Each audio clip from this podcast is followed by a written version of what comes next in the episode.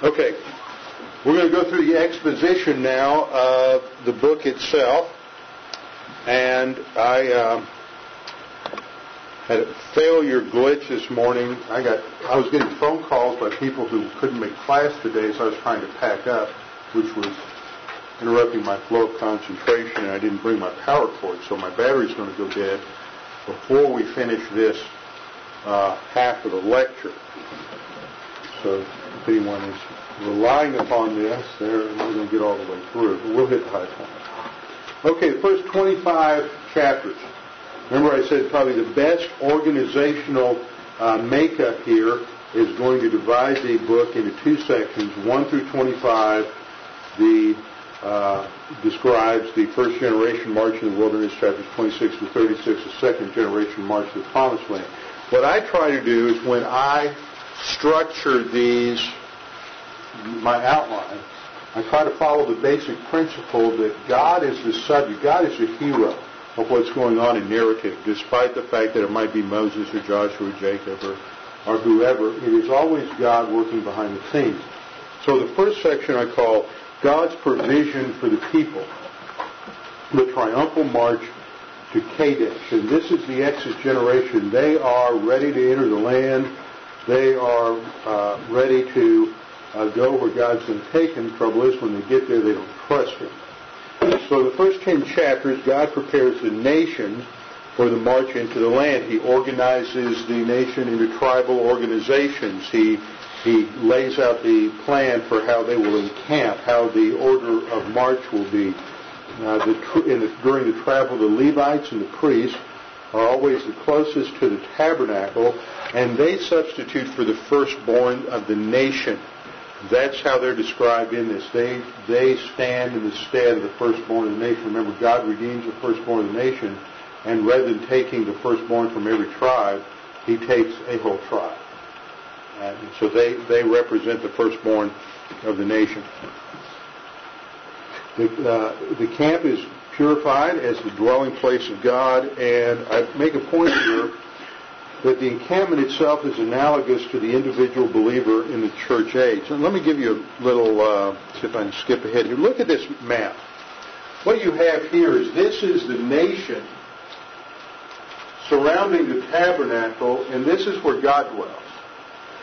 Think about that as an analogy for the body of the believer in the New Testament. This is your body, in the middle of which is the what? The indwelling of the Holy Spirit. So in many cases what you see, if you're teaching, think in terms of what's happening to Israel as a nation as a whole and how that applies to an individual believer. The whole of the nation is often a picture of what the individual struggles are that we go through in the church age as individual believers. That's a point of comparison, therefore, you can pull some really good application.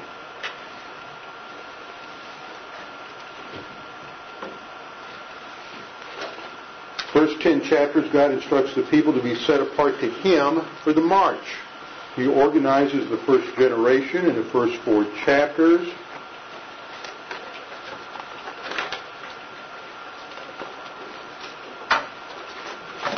And then He takes a census, 1E. A census is taken as the first step in military organization.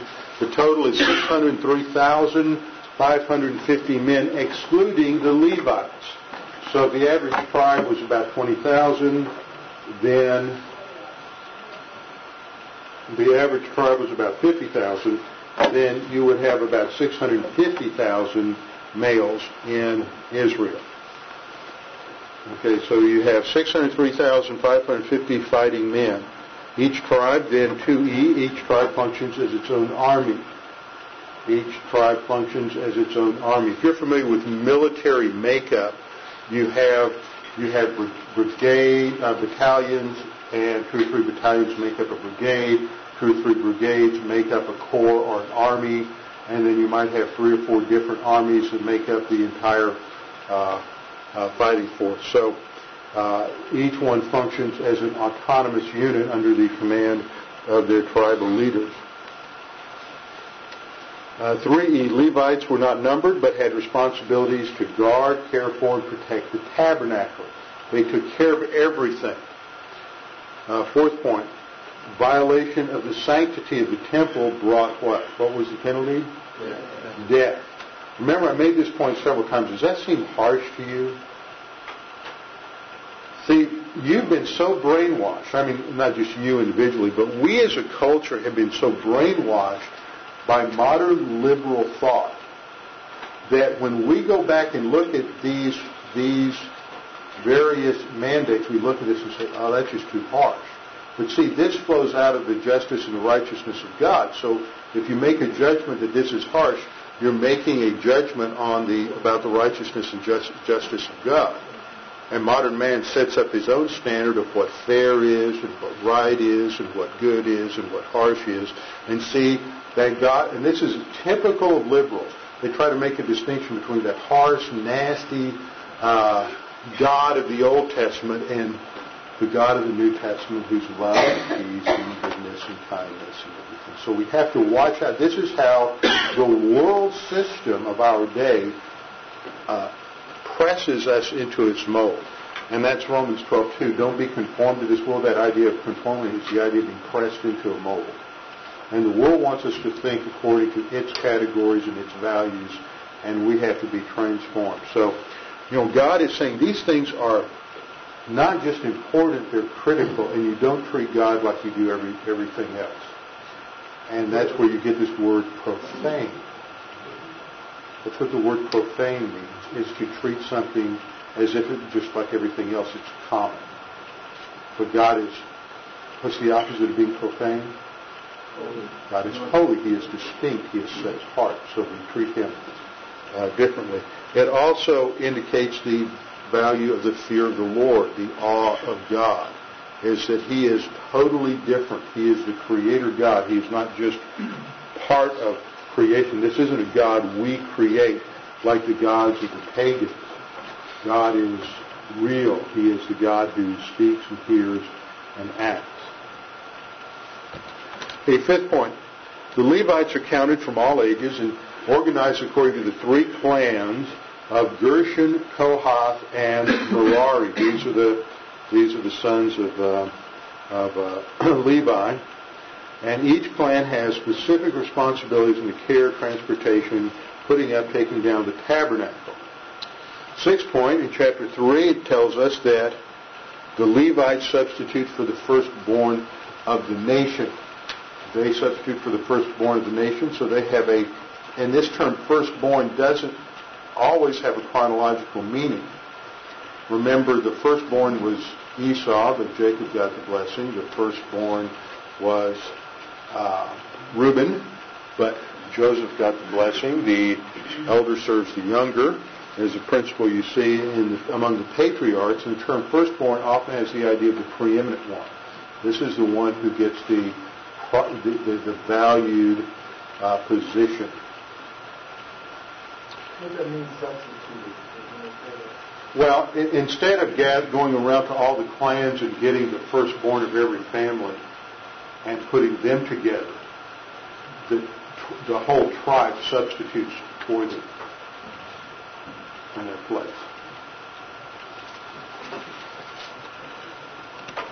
Then we have an arrangement of the tribes of the tabernacle at its center illustrates the set-apart character of the nation, with the Lord in the tabernacle at the center of the nation's life. And so we see the structure here in this map. This comes out of your Bible knowledge commentary, and it shows us how they're arranged, north, south, east, and west. They have Moses, Aaron, and the priests who camp here, and then they're surrounded by the three clans of the priests, Merarites, Gershonites, Kohathites on the south, with the tabernacle in the center, and then at the outer extreme you have the arrangement of the 12 tribes. And then when they march, they're going to march, and Moses and Aaron the priests are going to lead out. So they're arranged a specific way for camping, and then they're going to move out in a specific order. Where's the Levites? These are the Levites. The Levites, remember I just said the Levites are divided into three clans. The Merarites, the Gershonites, and the Kohathites. Those are your Levites. And then chapters 5 through 10, okay, let me go back here to this slide. When they take off, notice Judah leads, then Issachar, then Zebulun. Let me back up just a minute so you can see where they come from. Here's Judah. They're going to peel out this way. Judah is in the upright corner on the east side, northeast corner. They lead out, followed by Issachar, Zebulun, and then I think Reuben, Simeon, and Gad. So they all just follow in line going this way. Notice how orderly that is. And then Moses, Aaron, and the priests come in with the tent of meeting, and the Levites right behind, and then followed up by Ephraim, Manasseh, Benjamin, Dan, Asher, and Naphtali. Yes. Is that it? I know it's not my order. No. I don't know why it's in that order. Okay. It doesn't say. Okay.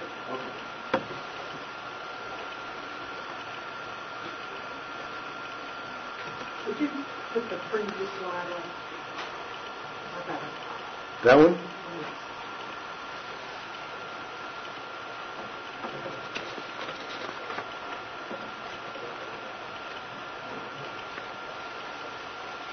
Okay. What are you looking for? I was looking that everybody along that bottom line looks like they lost the most people in the reference guide. For example, help me if I'm wrong. Who was it? Simeon? They lost. Everybody, Gad, Reuben. They lost each of them at least 4,000, except for Simeon. Who lost.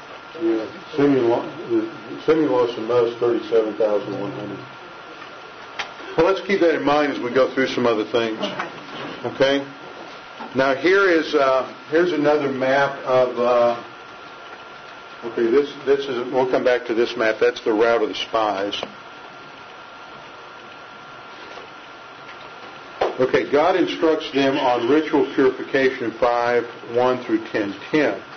First of all, they purify the camp from anything which ceremonially defiles the camp. Remember, I made that distinction between ceremonial purification and a spiritual or moral defilement.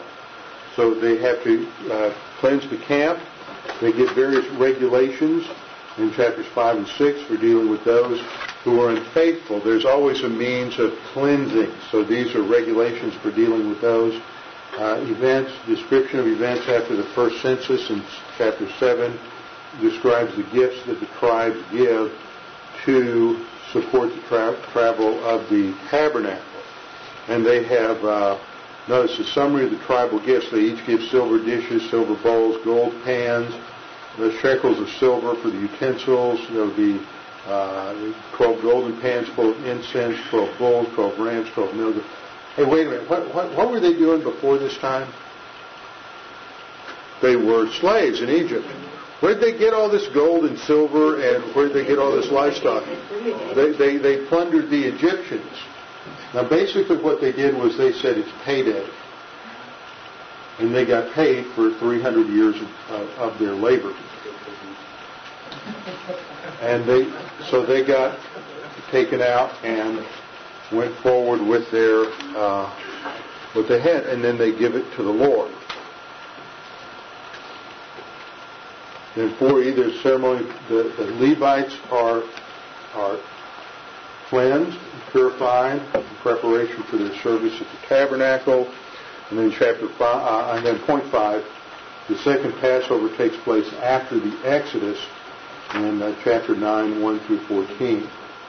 But notice there's also provision made for those who are excluded from observance because of ceremonial or ritual defilement, and that always emphasizes the grace of God. God isn't going to overlook everybody. There's always a provision. And then God, in chapter 10, 11-35, God leads the march from Sinai. And he does this. You have the pillar of fire at night, and you have the cloud during the day, and that represents the dwelling of God, the presence of God. And the word that the rabbis use to define that is what? Shekinah. Shekinah. It's not a word that's used in the Old Testament, but it's a Hebrew word that means dwelling. It means dwelling. The Greek word is skene, and the word became flesh and dwelt among us. The Greek word there is skene, same idea, tabernacled among us. So it connects all these things from God's dwelling with Adam and Eve in the garden to God's dwelling on earth at the end of the Revelation. It's a major theme all the way through Scripture to trace out.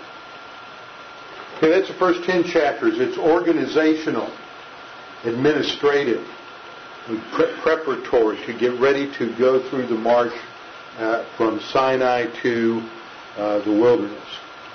Then in the next 5 chapters, we have God's discipline on the nation for their rebellion and their disobedience. Everything seemed to go fairly well at Sinai, except there was a little glitch there when Moses was up on the mount for a little too long getting the law, and they had the golden calf incident. So we get sort of a foreshadowing of things to come. They're not very patient. They don't want to wait on the Lord. And as soon as they're not getting what they want, that's a sign of immaturity. One of the best definitions I ever heard of maturity is the ability to postpone gratification. And see, we live in a world today where most people want gratification. Whatever arena it's in, they want immediate gratification. And they want it when they want it, and they want it right now. And I see that our culture seems to get more and more immature the older we become. And that's the same thing that you had here, is they can't wait on anything, and they can't wait upon the Lord at all. And so the result is that they constantly go through divine discipline. In 11:1 through 25:18, I said 5 chapters, it's 15 chapters. God disciplines a nation for rebellion and disobedience. In the first 10 chapters, 11 through 20, God instructs the nation as to what their responsibilities are, what they're supposed to do. They then rebel against God, and then God provides atonement.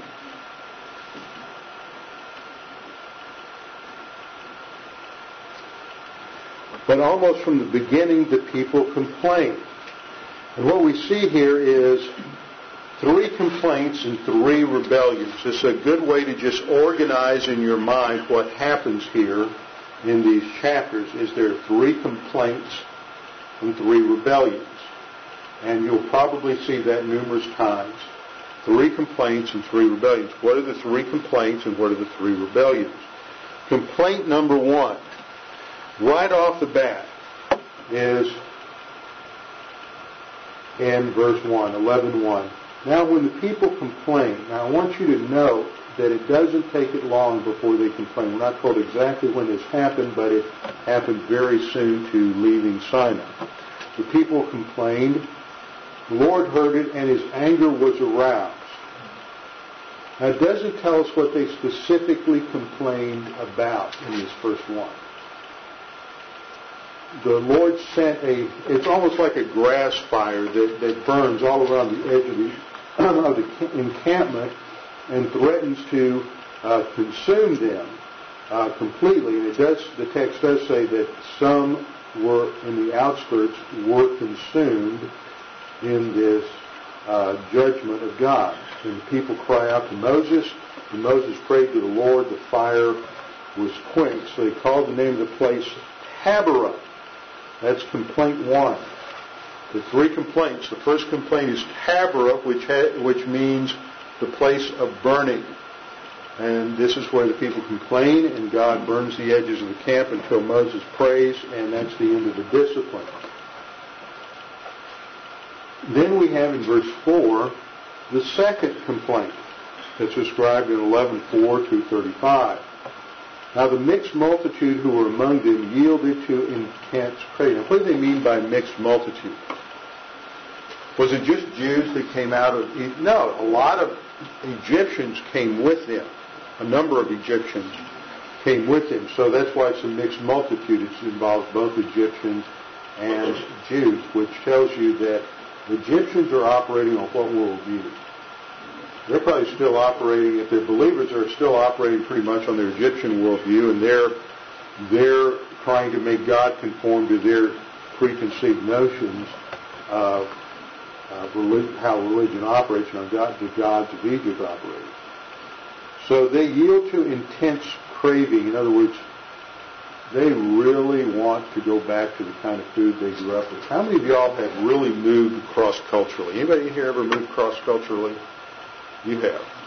And if you've lived somewhere for a long time and you really like the food and you really like the environment and the culture, and you move across the country or across the world, especially if you get older, I'm speaking from experience, it's really tough. I mean, almost 8 years ago I went to Connecticut. They don't have good Mexican food in Connecticut. I constantly thought about this. There wasn't leeks and garlics, it was, tacos and enchiladas. And you just couldn't get anything like that up in Connecticut. So that was, I would just, sometimes you just wake up in the morning and you can taste it, you wanted it so bad. And that's what's happening here. They yielded to intense cravings, so they start complaining about the food, because every morning and every night, every morning they're getting what? They're getting manna. Now, what does the word manna mean? No, it doesn't mean bread. No, it's not from above. It is the Hebrew word men, meaning what? What it is. That's what it was. What is this? It was like bread from heaven. It was something like that. It was tasted like coriander seed, which I wouldn't like. It was like honey.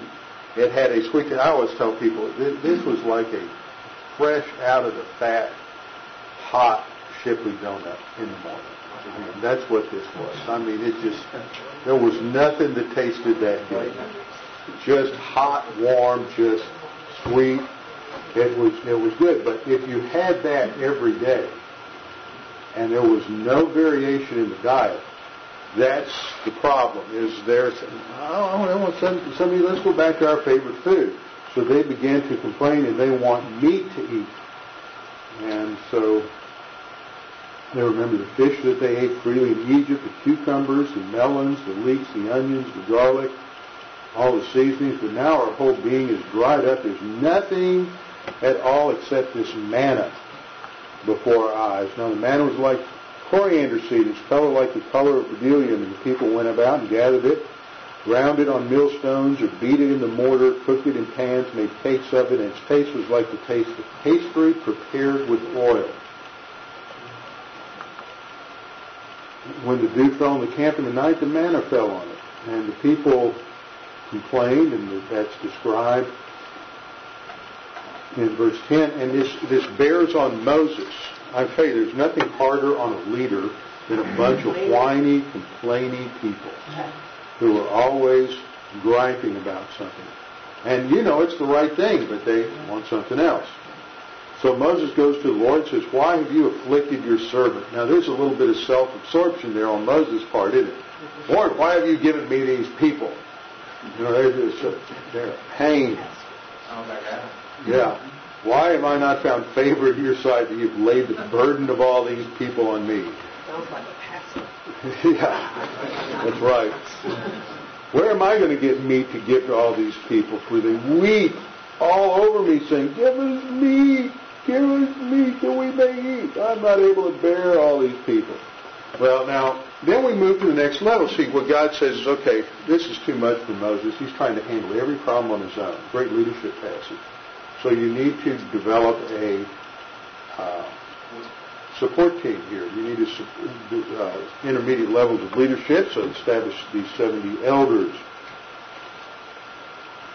are set up. And then the Lord comes down to Moses, and we'll skip down to verse 25. And let's skip down to verse 31.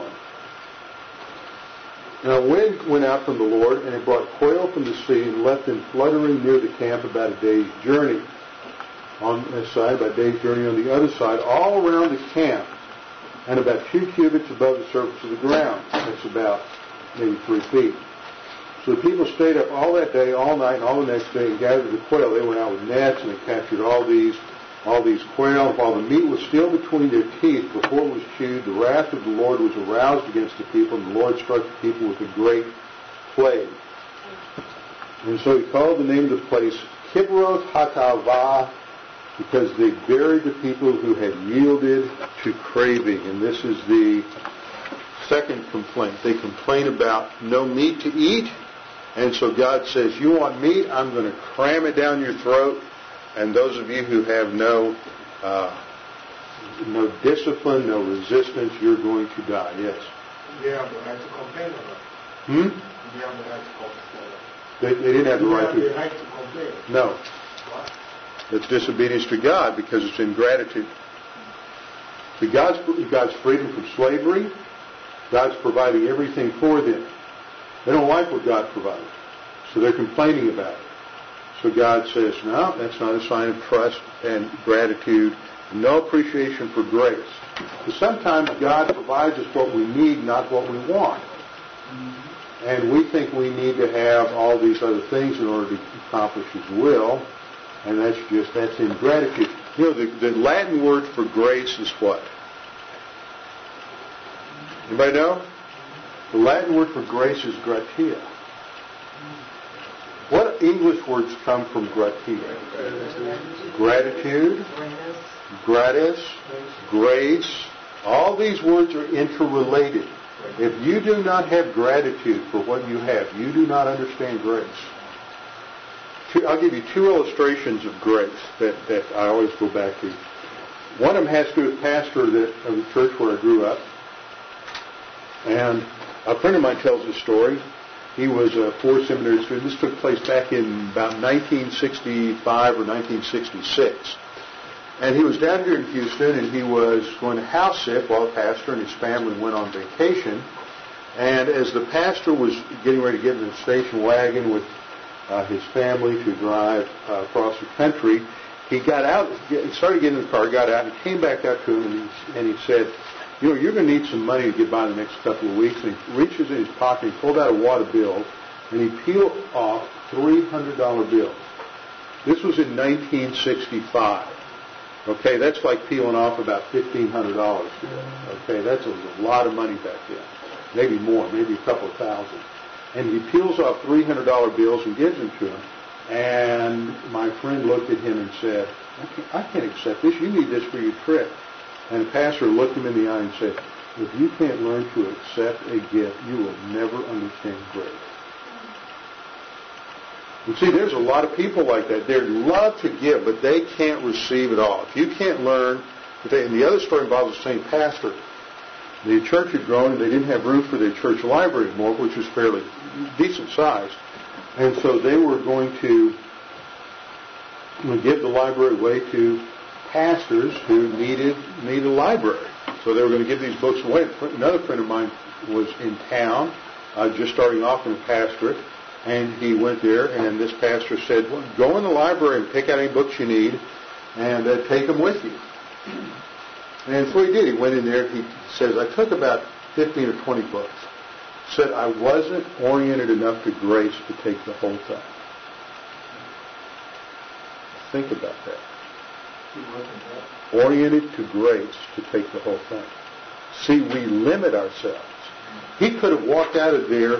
They gave the rest of those books to somebody else, but you know, there's something in us that says, you know, I've got to limit what I take. You can take all you want to. Here, let me give you $500. Take no. Well, maybe I'll take 100. You know, God gives us everything. It is free, no strings attached. But we don't appreciate and understand it enough, because there's something bred in us that I have to earn it. Everybody's all, I have to earn it. I might take a little bit, but I'm not going to take the whole thing. And see, he told me, he says, years later, he says, you know, Robbie, there were such great books, and I just wish I had taken the whole library. It was offered to me, but no, there's this false humility there that I'm just going to take a little bit. So we don't really appreciate grace. Grace is related to the concept of gratitude. So people aren't. The people there weren't grateful. Then the third complaint is, the third complaint I have there is a complaint of Miriam and Aaron against Moses. This is in chapter 12. And we read that Miriam and Aaron spoke against Moses. See, they're complaining against Moses because of the Ethiopian woman whom he had married, for he had married an Ethiopian woman. He put off his first wife and became his second wife.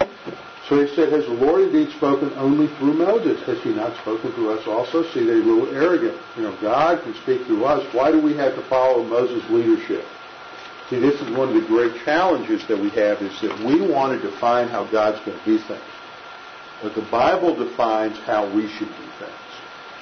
Now, we're told in verse 3, now the man Moses was very humble, more than all the men who were on the face of the earth. That's that verse I referred to earlier.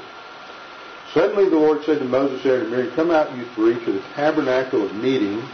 So they came out to the holy place of the tabernacle. The Lord came down in a pillar of cloud, stood at the door of the tabernacle, called Aaron and Miriam, and they both went forward. He said, listen to my words. If there is a prophet among you, I, the Lord, make myself known to him in a vision.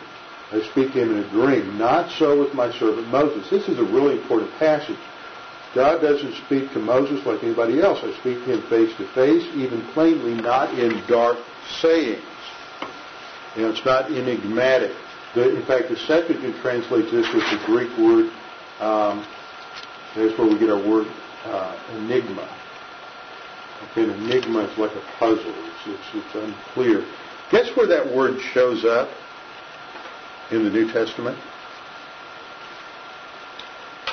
Remember 1 Corinthians chapter 13, verses 8 to 13, talking about why the gifts of knowledge and prophecy cease. And it says, for now we see through a mirror enigmatically. Same word. But then we will see face to face. What's it talking about here? Face to face, mouth to mouth. The imagery, the words that Paul selects there, he's specifically referring to the gift of prophecy, and he's using terminology that is reminiscent of what God says here to Moses in chapter 12.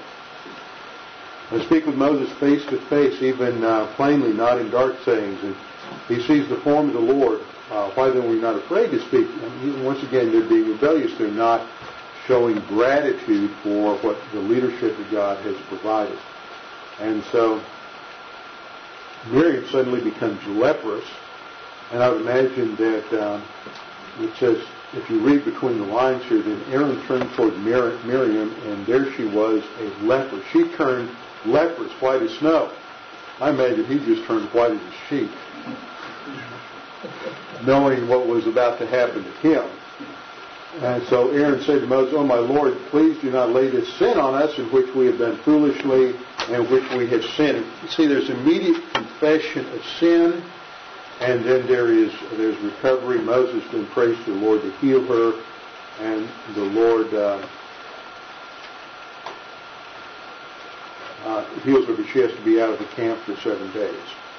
So that is the third complaint, is the complaint of Miriam and Aaron against Moses. Okay? So we have three complaints. The burning, the craving, and Aaron and Miriam. Those are the three complaints that we have. Then we go to the next section. People move from that location in Hazeroth in verse 16, and they move up into the wilderness of Paran. Let me go back to some slides here. Here's the desert of Paran here. So somewhere here they're moving out into this location. They're moving from generally in this area somewhere up towards Kadesh Barnea. Now recently, did any of you see that show on the History Channel? It was on a couple of months ago now on trying to prove the Exodus event and the parting of the Red Sea and everything. And at the end of that show, he tried to show that the Sinai was really located somewhere up in this area. But you see, doesn't work because they're headed from where they are. They're headed from Sinai through Hazeroth to the desert of Paran here, which isn't up here. So this doesn't fit. This guy had some real crazy notions in that particular thing. Now they have three failures. They have three complaints, and now these are three failures. The first failure is to believe God and follow Caleb and Joshua in chapter 13 through 15. They get instructions in verse 2. Send men to spy out the land of Canaan, which I am giving to the children of Israel.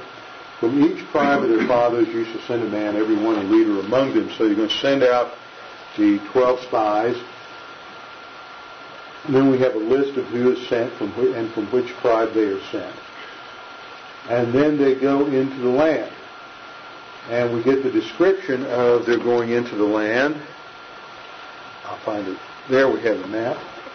The description of their going to the land, and they say, Moses sent them, verse 17, then Moses sent them to spy out the land of Canaan and said to them, go up this way into the south, in Negev, that's the southern part of, down in this area, the southern part of Judah. Go up into the Negev and go up to the mountains, which is in the northern part, up in this area and all the way up to the north, up north in here. Notice they go all the way up into what is modern Syria. Modern Israel ends right about here. But they go all the way up. See, here's Damascus. That's the capital of modern Syria. So they spy out the whole land that God has promised them.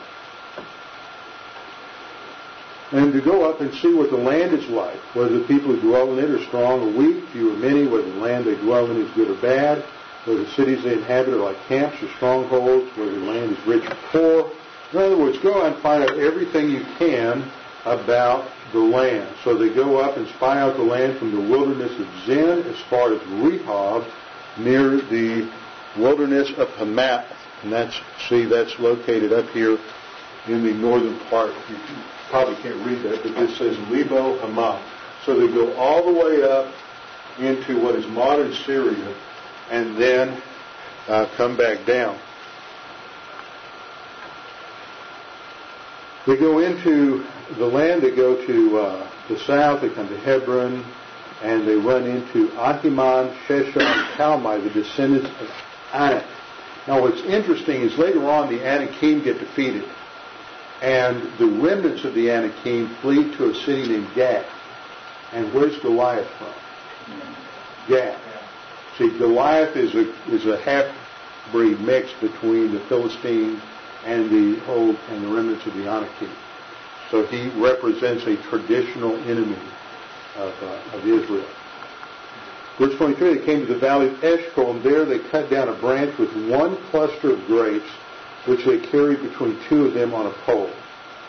Think about it. They also brought pomegranates and figs. Now, my folks had a fig tree, and a fig was usually about this big. When I was in Israel this year, I saw figs that were almost the size of baseball. They were huge.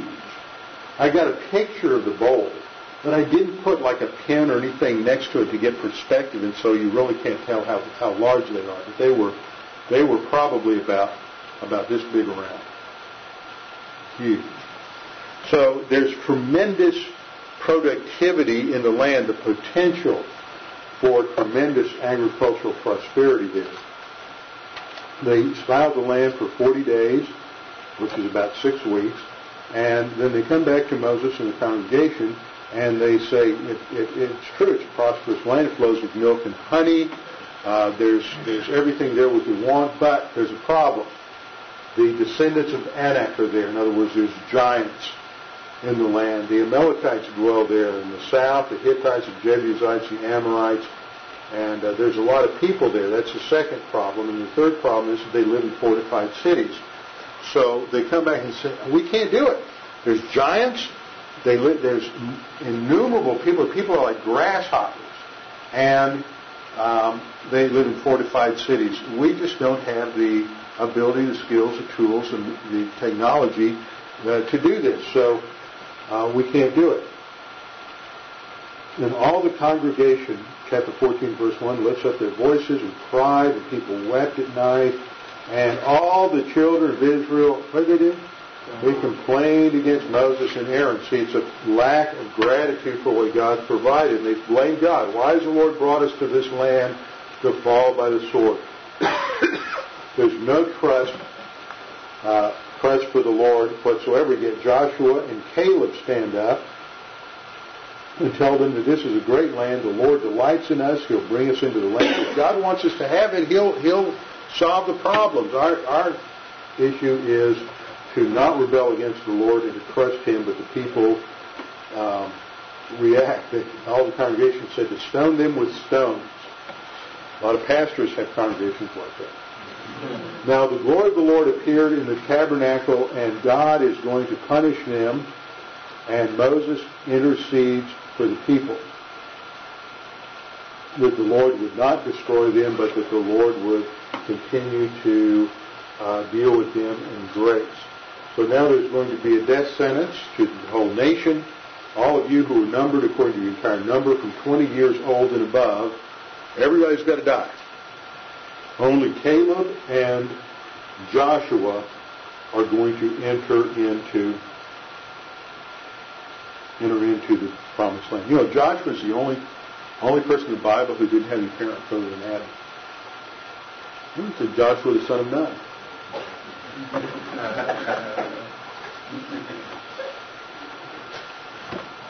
They're really bad, I know. So bad you just have to get rid of them. Okay, so then the people have remorse. One of the worst things you can have in the Christian life is remorse.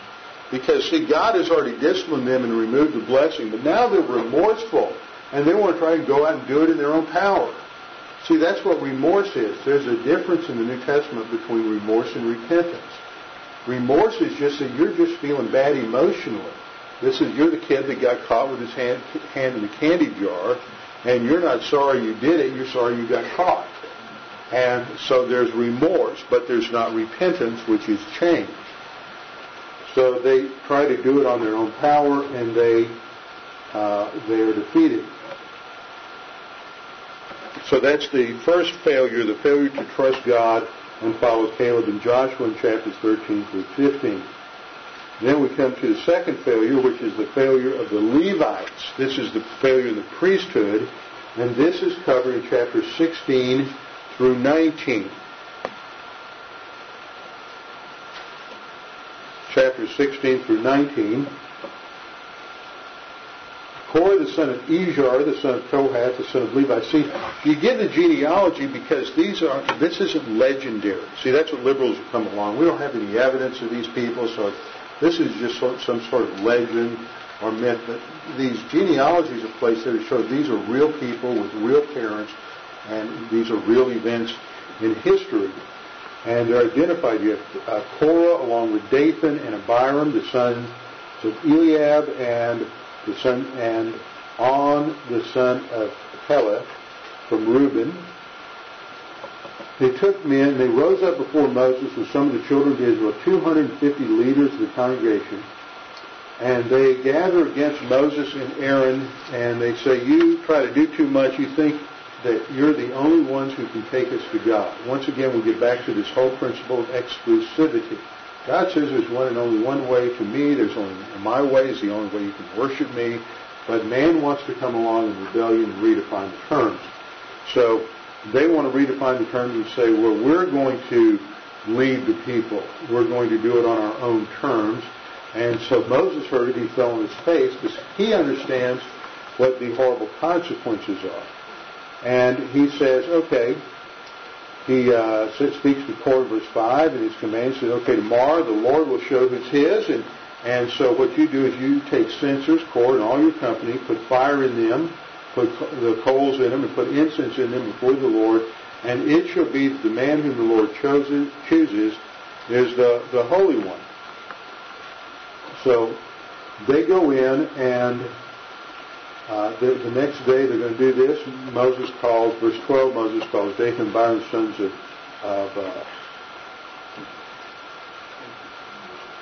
of Eliab, and they don't want to resist this thing.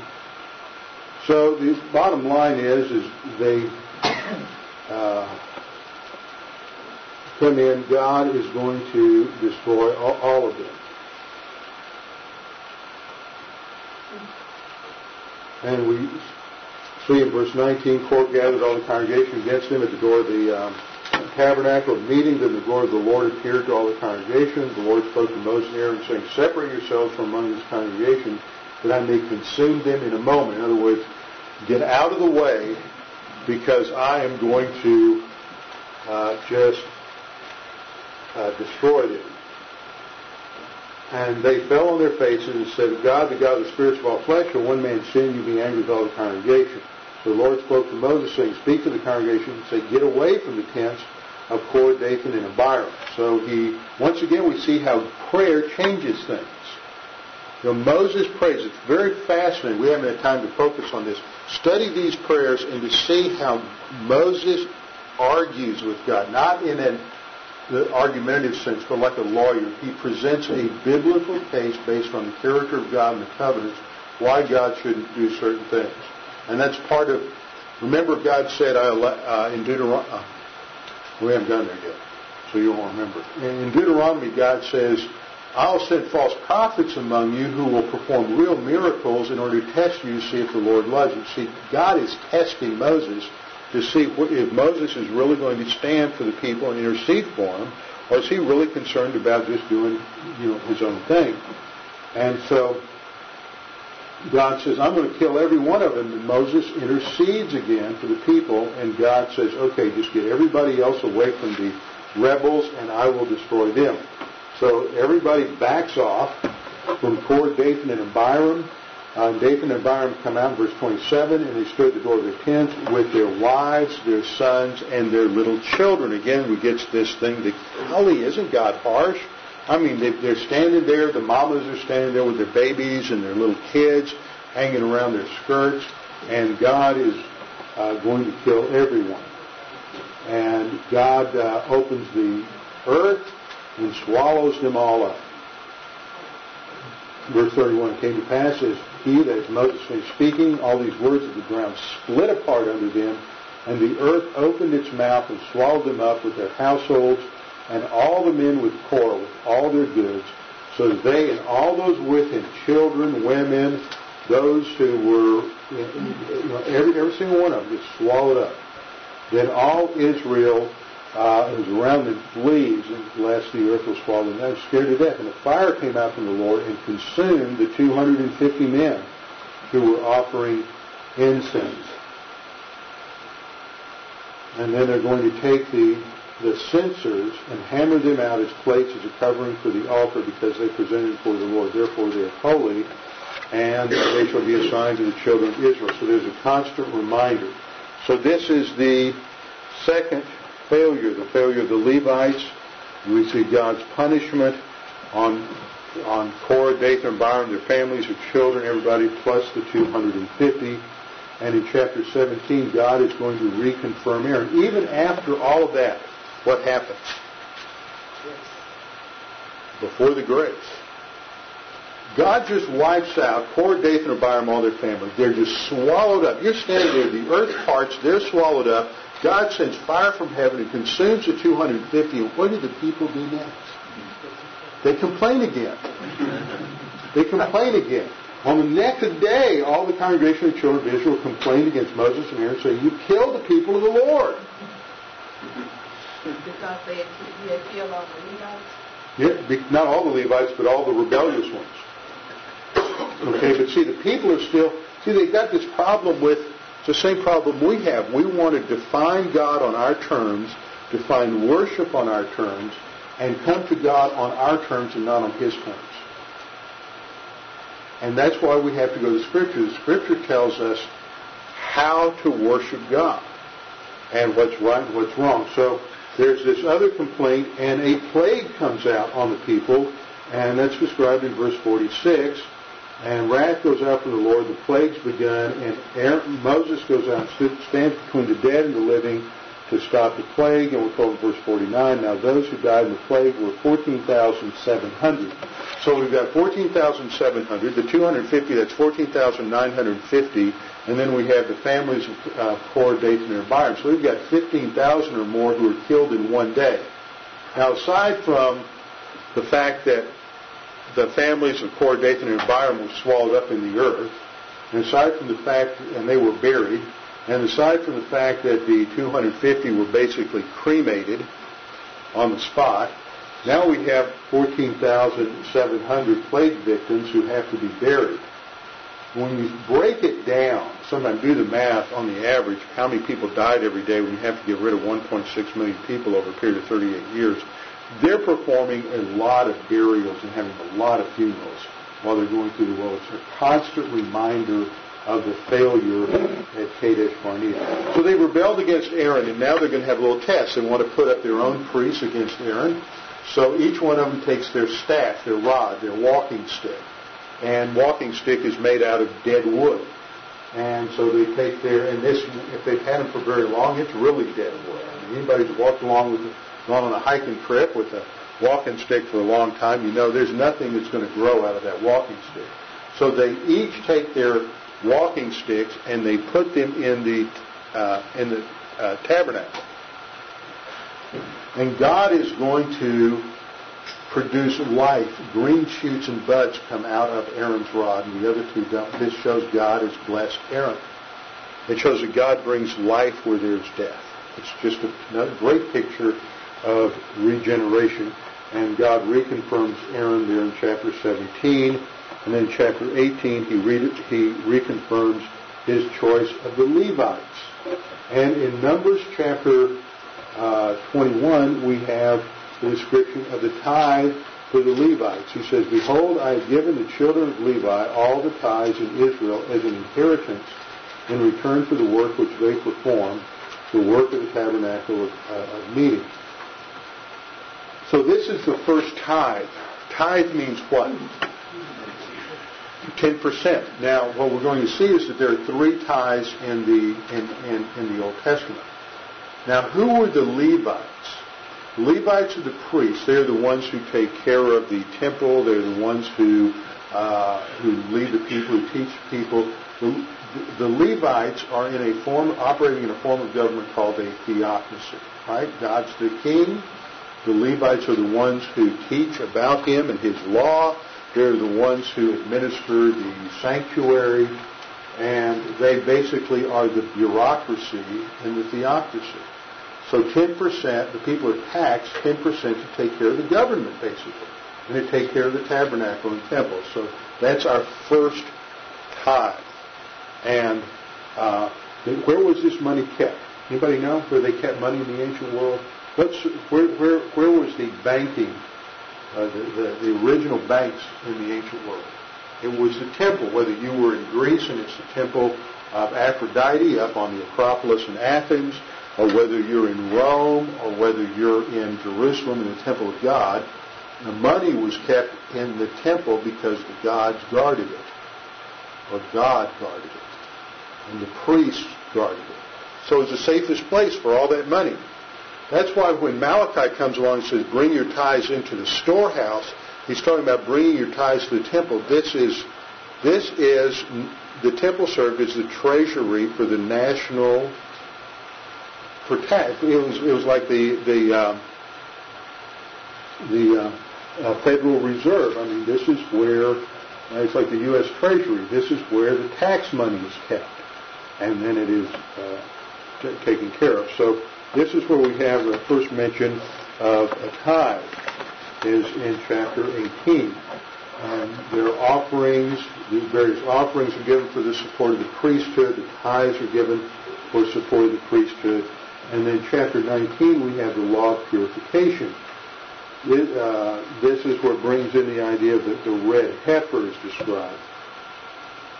You shall take to so Israel should bring a red heifer without blemish. That means no white hairs, no black hairs. It's got no defect, on which a yoke has never come, and give it to Eleazar the priest, and he may take it outside the camp, the slaughtered burnt offering, and then use the ashes to sanctify everything. Now that's one of the things that's an important issue over in Israel right now, is there are various groups who are trying to lay the foundation for rebuilding the temple. Of course, there's a problem with the dome of the rock being on the temple rock, on Temple Mount, but they believe that eventually the Messiah will come and they need to rebuild the temple. All the furniture has been rebuilt. I understand they've identified men who are qualified to be priests. They have their genealogies all the way back to Aaron, and they are trying to find a red heifer. And there have been 3 or 4 candidates for red heifer. Can't be more than 2 years of age. And what's happened is some blemish has appeared, tuft of white hair, something like this, which is disqualified. So they need to have a red heifer so they can get the ashes from the red heifer in order to consecrate the next temple. So that's part of the understanding. So every now and then you'll hear people talking about what's going on in Israel today, and they're trying to find a red heifer. Okay, then we come to the third failure, which is in chapter 20. And this is where we see Moses' error at Kadesh.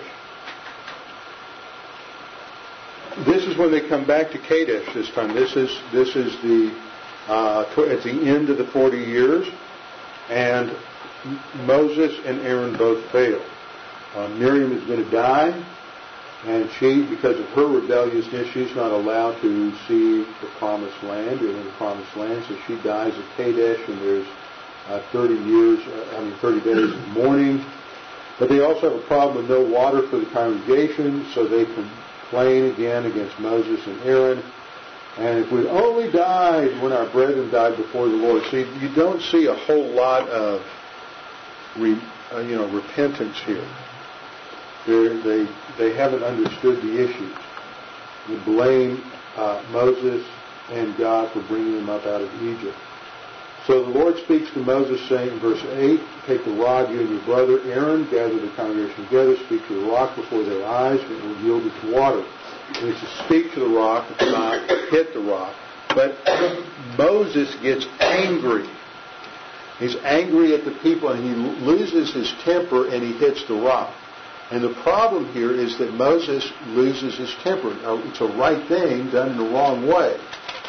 And as a result, this disqualifies Moses then from entering in to the land. And this is called the water of Meribah, because the people had contended with the Lord there. The water of Meribah. Meribah means bitter, because the people are bitter with the Lord. Then in chapter 20, we see that Aaron dies. In the next section, they pass through Edom. The Edomites don't want them to come through Edom, and so they're going to go away around Edom. And then in verse 22, Aaron dies, and the high priesthood passes from Aaron to his son Eleazar. And they mourn for Aaron for 30 days. Now they begin to come around. They go to the king of Arad, the Canaanite, who grew up in the south. And let me go back here to show you a map. Arad is located right up in this area, okay, generally speaking. Here's Beersheba. Okay, Arad is located right in here, right near Beersheba. And so they come up at least this far. This is wrong here, the way they had this line drawn. They come all the way up into here to Arad, and then they head back down. Arad the Canaanite dwelt in the south, where Israel was coming on the road to Hatarim, and he fought against Israel and took some of the prisoners. So Israel made a vow to the Lord and said, if you will indeed deliver this people into my hand, then I will utterly destroy their cities. And the Lord listened to the voice of Israel and delivered up the Canaanites. So there's an attack there at Hormah, which is south of where Beersheba and Hormah is located. And then they journey from Mount Hor by the way of the Red Sea to go around the land of Edom. Now the Red Sea, let me go back to another bit, is here. See, all of this down here is the Red Sea, and it has two ports up here. This is the Gulf of Suez, and up here you have modern times you have the Suez Canal, and over here is the Gulf of Aqaba. And so they've come up here. Now they've come up into this area. Now they're going to swing back down south by the Red Sea so that they can get around Edom and cross over. And it is while they are on the path there that this episode with the fiery serpents occurs, and the people recognize that they have sinned against the Lord, and they have sinned against Moses, and so Moses prays to the Lord, and the Lord says, make a fiery serpent, put it on a pole, and it shall be that everyone who is bitten, when he looks at it, shall live. This is a great picture of what faith is. This is the exact picture that Jesus uses in John 3:14 and 15. That his death on the cross is comparable to being lifted up like the serpent. And that by looking at the serpent, that's a simple act of faith. Remember, the Bible doesn't say that we get saved by inviting Jesus into our heart. Whenever you think about the gospel, think of the Old Testament pictures. Would you be sitting there when you have this at a sacrifice and you're putting your hand on a lamb and you're transferring your sin as substitute to that lamb? That's the picture of what happens in salvation. It's a picture of substitution. Would you look at those little doe eyes in that lamb and say, I want you to come into my life? Because that's what's going on there? It's a transference of your sin to the lamb. You're not asking the lamb to come into your life. That lamb's looking up at you and going, yeah, but in 5 seconds I'm going to be dead. Okay, see, we have to go to Old Testament images to understand what faith is. Faith is not asking that serpent on the pole to come into my life. I'm not sitting there going, I want to commit to that bronze serpent on that pole. See, that's not what faith is. Faith isn't commitment. Faith is trusting something, believing something. And so they just said, God said, if you look at that serpent on the pole, you'll be saved. And they said, I believe that. And they look. And they're instantly healed from that poison, from the viper. That's what faith is. And today, we don't express that very clearly in most churches and most evangelists when they're trying to tell people how to get saved. We've got to keep it biblical and keep it simple. It is simply trusting Christ. Don't use these horrible words like commit, invite Jesus into your heart, all this other stuff that is never used in the Bible. You never have that anywhere in the Scripture, and it violates every image of faith that you have in the Old Testament. So that's the episode with the fiery serpent. Then they move on into, and you have the description of their movement in the latter part of 21. And what they're doing is they're coming up around on the east side of the Jordan up past Edom and Moab. And in the latter part of verse 21, they come to, you have this Sihon, king of the Amorites. They send messengers to him, say, let's pass through your land. We will not, we're not going to mess up anything. We're not going to raid your fields. We're not going to plunder you. We're going to come up. But Sihon won't allow them to do that. So they gather to go out and fight against Israel. Israel defeats them with the sword and take possession of his land from Arnon to the Jabbok.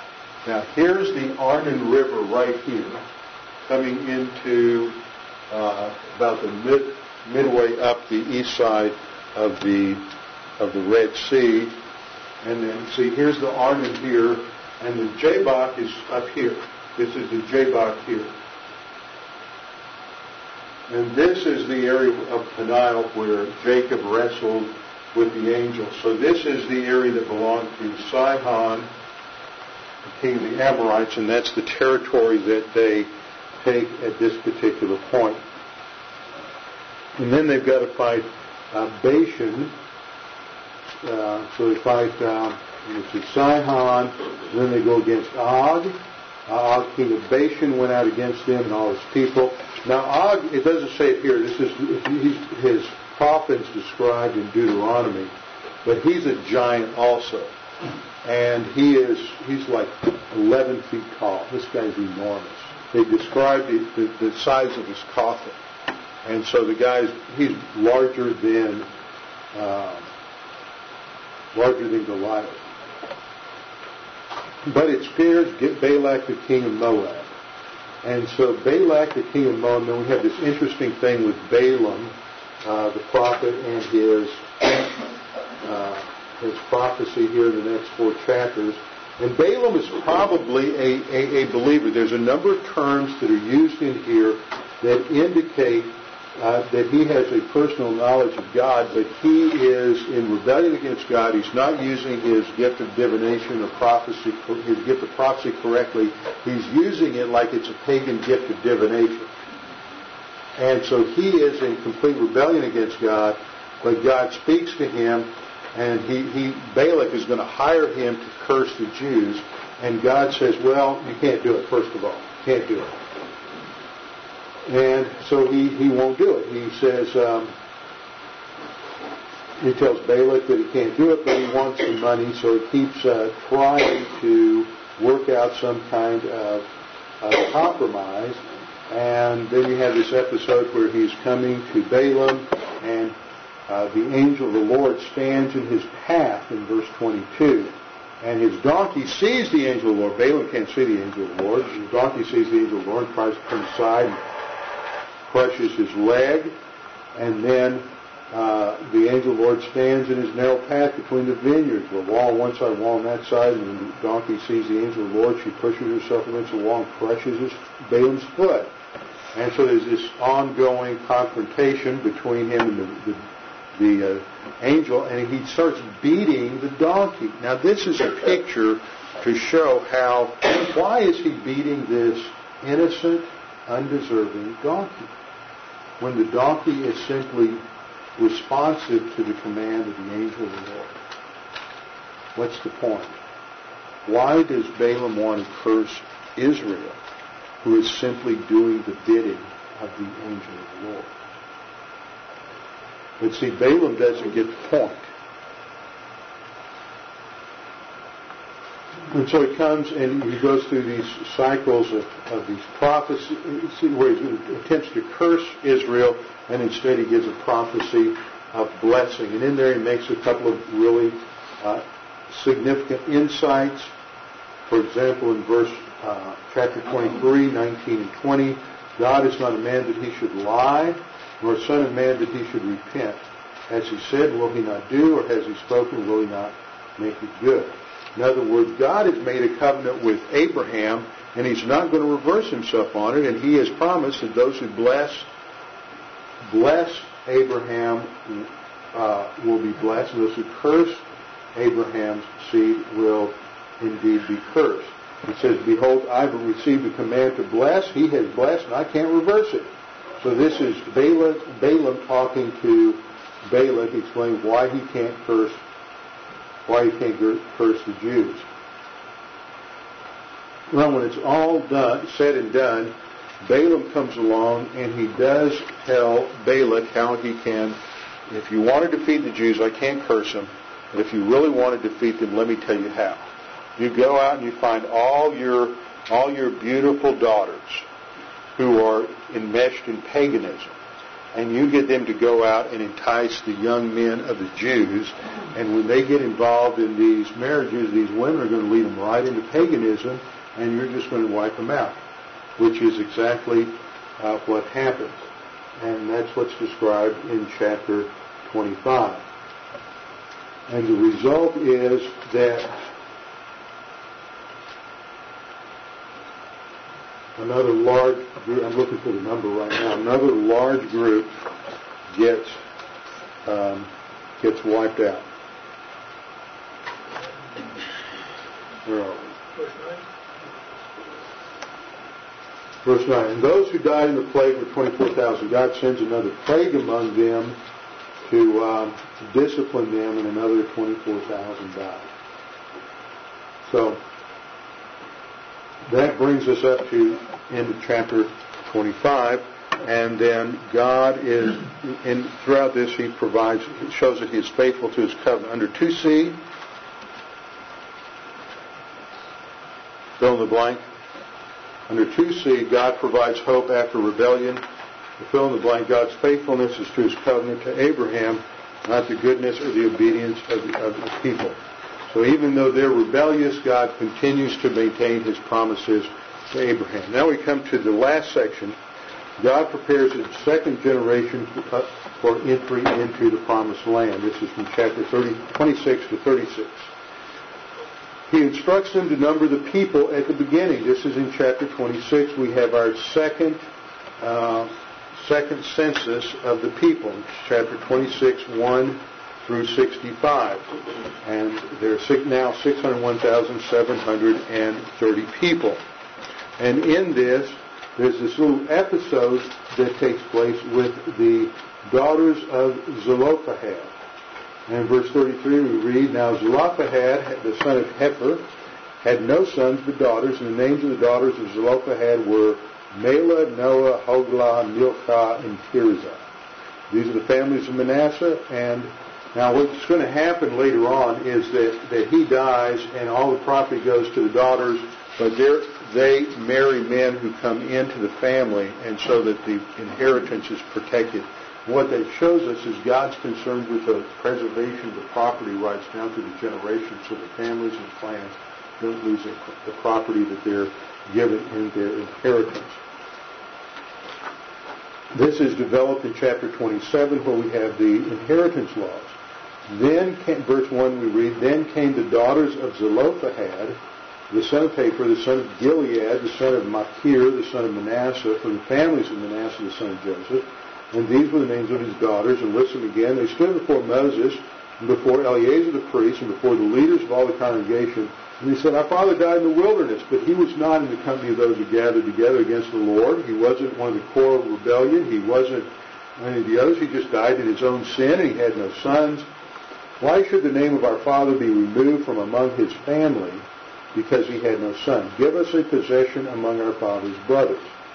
So Moses brought their case before the Lord, and the Lord spoke to Moses, saying, The daughters of Zelophehad speak what is right. You shall surely give them a possession of inheritance among their father's brothers, and cause the inheritance of their father to pass to them.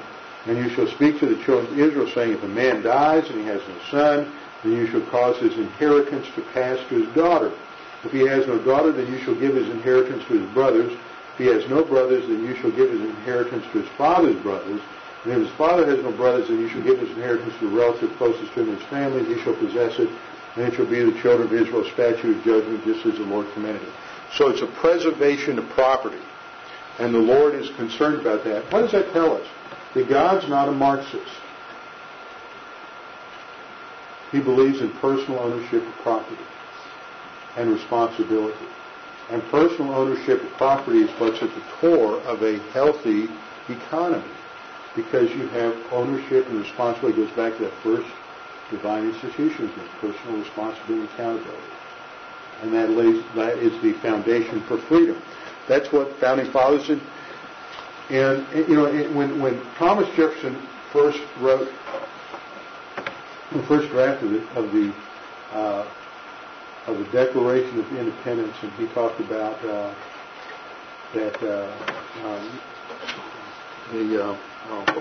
I can't believe I'm drawing a mental glitch now. We hold these truths to be self-evident that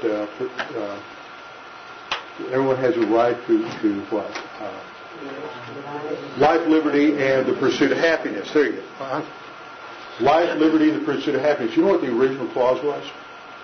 Life, liberty, and property. Life, liberty, and property. because they understood that property was the foundation for sound economy and personal responsibility. And their concept of happiness wasn't what modern man thinks of happiness, which is just emotional stimulation, but success in producing a life of value and productivity. That's how they understood happiness. And that was grounded on property. So, you just see how these ideas that are biblical impacted the way people had thought about government and economy and economics and law all down through the ages. So God provides instruction here to preserve property inheritance in chapter 27, 1 to 11. The second half of the chapter, God designates Moses' successor. He provides a successor in Joshua. And then he instructs in chapter 28 the successors, the new generation, on offerings, feasts, and vows. In 28, 29, and 30 we have the various offerings, Sabbath offerings, monthly offerings, Passover offerings, Feast of Weeks, and this takes you through the Jewish calendar. Then we come to a battle, a war against the Midianites in chapter 31. And again, this is a problem because they don't kill all the women. And Moses says in verse 15, "Have you kept all the women alive? Look, these women caused the children of Israel through the counsel of Balaam to trespass against the Lord in the incident of Peor, and there was a plague among the congregation of the Lord. Now therefore kill every male among the little ones, and kill every woman who has known a man intimately." Why? Because they were involved in the seduction of the Jews at the incident back there in chapter 25. Then they lay out the organization and real estate guidelines, boundaries for those who are going to settle on the east side of the Jordan in chapter 32. Chapter 33, there is a review or summary of the travel log as they journeyed from Egypt to the Promised Land. At the end of the chapter, there's a summary of the command to destroy all the Canaanites. Chapter 34, they give the boundaries of Canaan and describe the leaders.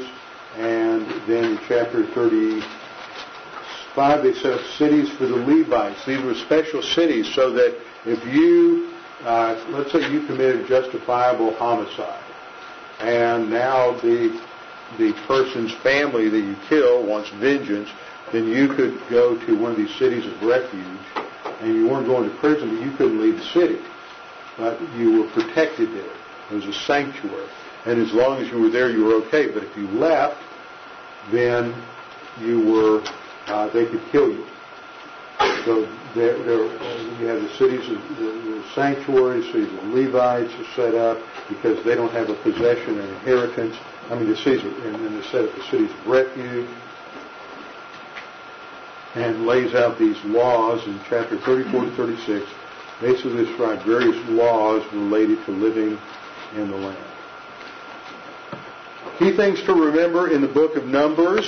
The complaints, three complaints, the three rebellions, as I point out on your review sheet. The three complaints, the three rebellions. You have to know the key players like Korah, Dathan, Abiram, Miriam, Paran, Eleazar, Balak, Balaam, Og, purpose for the census, how many there were, and the significance of Kadesh Barnea. What's significant about Kadesh Barnea? That's where they failed to trust God. That's where they were when they sent out the 12 spies. That's where they were when the 12 spies came back, and that's where they were when they rejected God's provision. And then reasons the 10 spies were discouraged. Real simple. Scared. What were the three reasons? Yeah, three reasons they're discouraged. What? Walled cities, giants, and people are like locusts. There's too many people. Too many people, giants, and walled cities. That's it. Okay, any questions?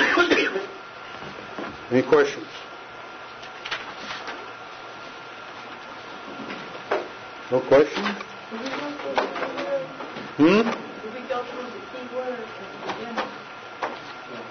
Yeah, the key word for is wanderings.